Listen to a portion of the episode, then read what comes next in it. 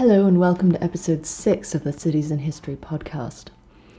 For the first time, I'm going to talk about a particular city, uh, discussing Havana. And this is also the first time I'm going to use illustrations, so I hope this works. If you are listening to this on a computer or on an iPod with a screen, you should be able to see a picture with each of the different things that I discuss. I'm not going to talk to you about the various bars claiming that Ernest Hemingway drank there, but how you can glimpse some elements of the city's fascinating and varied past. Havana is one of the cities uh, that I have visited several times for research because it's going to be featured in my next book. And when I first started thinking about doing this podcast, I was sitting by the Malecon, looking across to the Morro Fort, across the entrance to Havana's harbor. At any time of day, you'll see people along the Malecon just talking or sunbathing or sometimes snorkeling off the rocks below. On a hot day, it's a pleasant place to sit as the ocean breeze is very refreshing. And it's part of Havana's culture. So we'll start there. Looking at these fortifications, first built around 500 years ago to protect the city from pirates. Havana itself was first established here in 1519 you got to remember at that time, cigars and rum didn't exist, and it served simply as a hub in the Spanish Empire.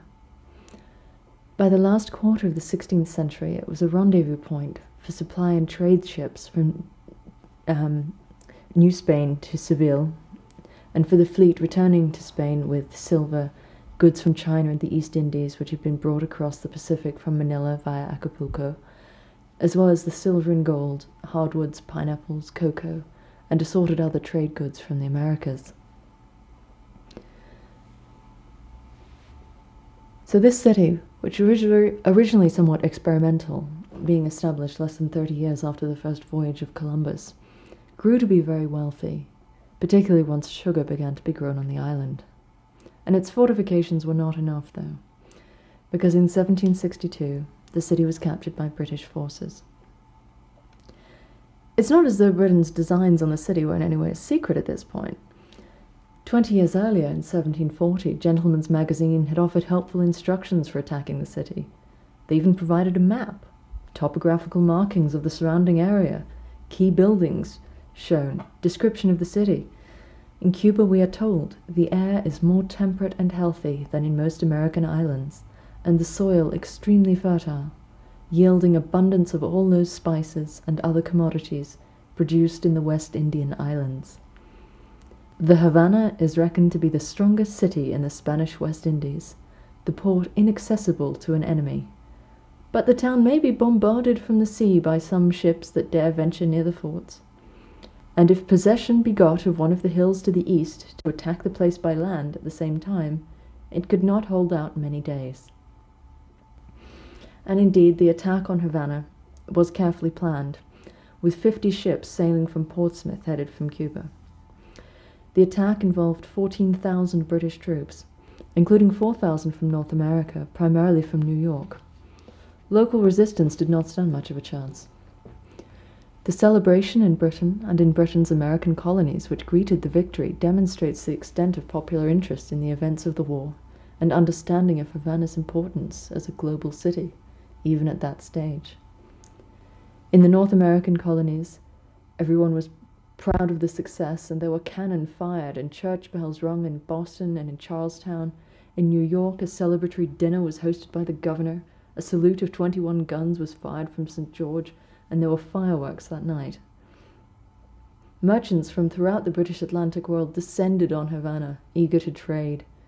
And in the North American colonies, there was celebration not just at access to Cuba, but access to a market for their flour and other items. Because at this time, Britain's American colonies were supposed to only trade with each other, so the New Englanders had to get their molasses, which was a huge import at this period, from Jamaica or Barbados.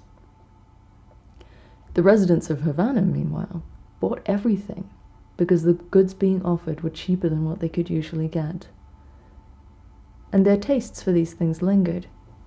Archaeologists have found uh, the remains of various trade items in old houses from the 18th and 19th century, showing that predominantly the items these people were buying were British. Now, after 1762, a lot of these things were coming through North American ports, but there was certainly a taste among Cubans for items that were available in the British Empire. And this period after the British invasion was only 10 months, but it in a sense gave the residents of Havana a chance to peek over the geopolitical wall and discover what life would be like outside the Spanish Empire and what commercial opportunities existed for them, particularly with the British colonies to the north. And this was a key turning point for Havana, because even when it was brought back under Spanish control, their identity had in a way been redefined, away from being Spanish to being Cuban. Economically, the Haitian Revolution of 1791 was the next great boost Cuba re- received, essentially removing their major competitor in the sugar trade and sending an influx of French refugees Cuba became the world's top producer of tropical products and particularly sugar. Walking around the city today, you can see some of the remnants of this stage of prosperity. The historic center was declared a World Heritage Site by UNESCO in 1982. You can also see elegant houses from the 1920s and 30s, some in the Art Deco ocean liner style, and the high rise buildings, mostly from the mid century building boom. Very few tall buildings have appeared since the 1950s. In the colonial times, the center of administration was in the Plaza de Armas. If you go there today, you will find second-hand booksellers with many books about Cuba, and the square itself is full of trees and flowers. Next to the square is the City Museum. Originally, this was the Palace of the Colonial Administrators, and you'll find inside rooms recreated in the style of the 19th century. Although it's called the Museum of the City, it's really the Museum of Spanish Colonialism. And the building itself has a great, graceful atmosphere with a shady courtyard. Outside, you'll notice on the ground the wooden paving on the street, which was a technique before road sealing was introduced in tropical countries um, where there was going to be a lot of rain. To avoid mud, I mean, wood was the one way to allow drainage and so that the, the streets wouldn't get completely gummed up. But Havana intended to be ahead of the curve in terms of technology. In 1837, it became the first city in the Spanish speaking world to have railway transportation. Gas lighting arrived in 1844. And so by the time of its independence from Spain, Cuba was really going places. Independence, of course, came along with the Spanish American War and a fractious relationship with the United States that has existed ever since. The US battleship, the Maine, was blown up near the entrance to Havana Harbor, and some of its victims are still down there. There is a memorial which has become a target over the years for anti American sentiment. And after independence, of course, in Havana, establishing a new state meant establishing new state buildings. The beautiful structures of this period including the presidential palace and the Capitolio, demonstrate the country's sugar wealth and also fine craftsmanship. They stake a claim to a particular tropical grandeur which remains unmatched anywhere.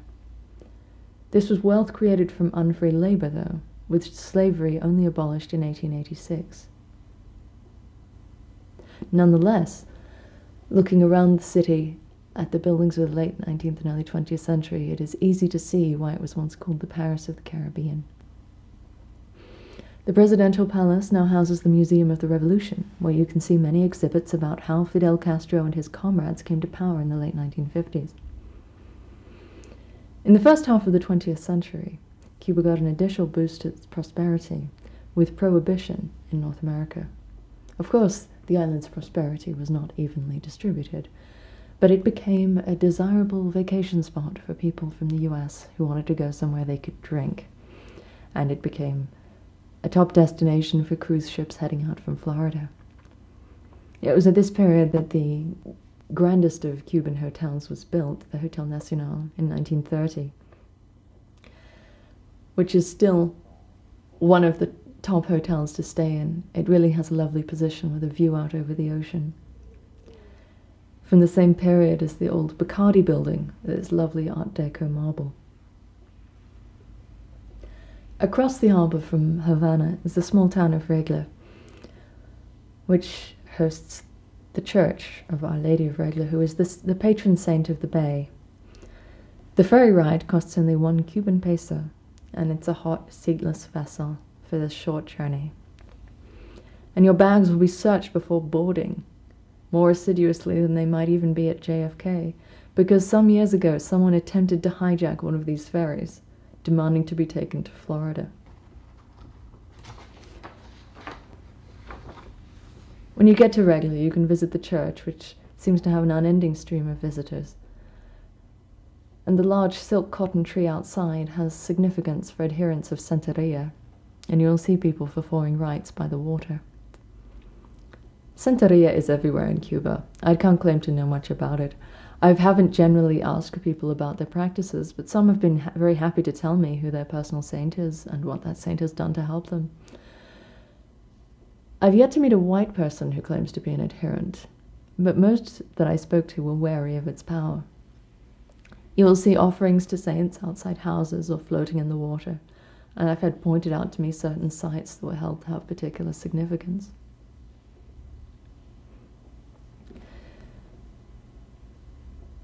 Meanwhile, the other thing you'll notice in Havana is that cars seem to come in three kinds 1950s American, all chrome and fins, some clunking Soviet era Ladas and Skodas, and some very new, very pricey examples of German engineering.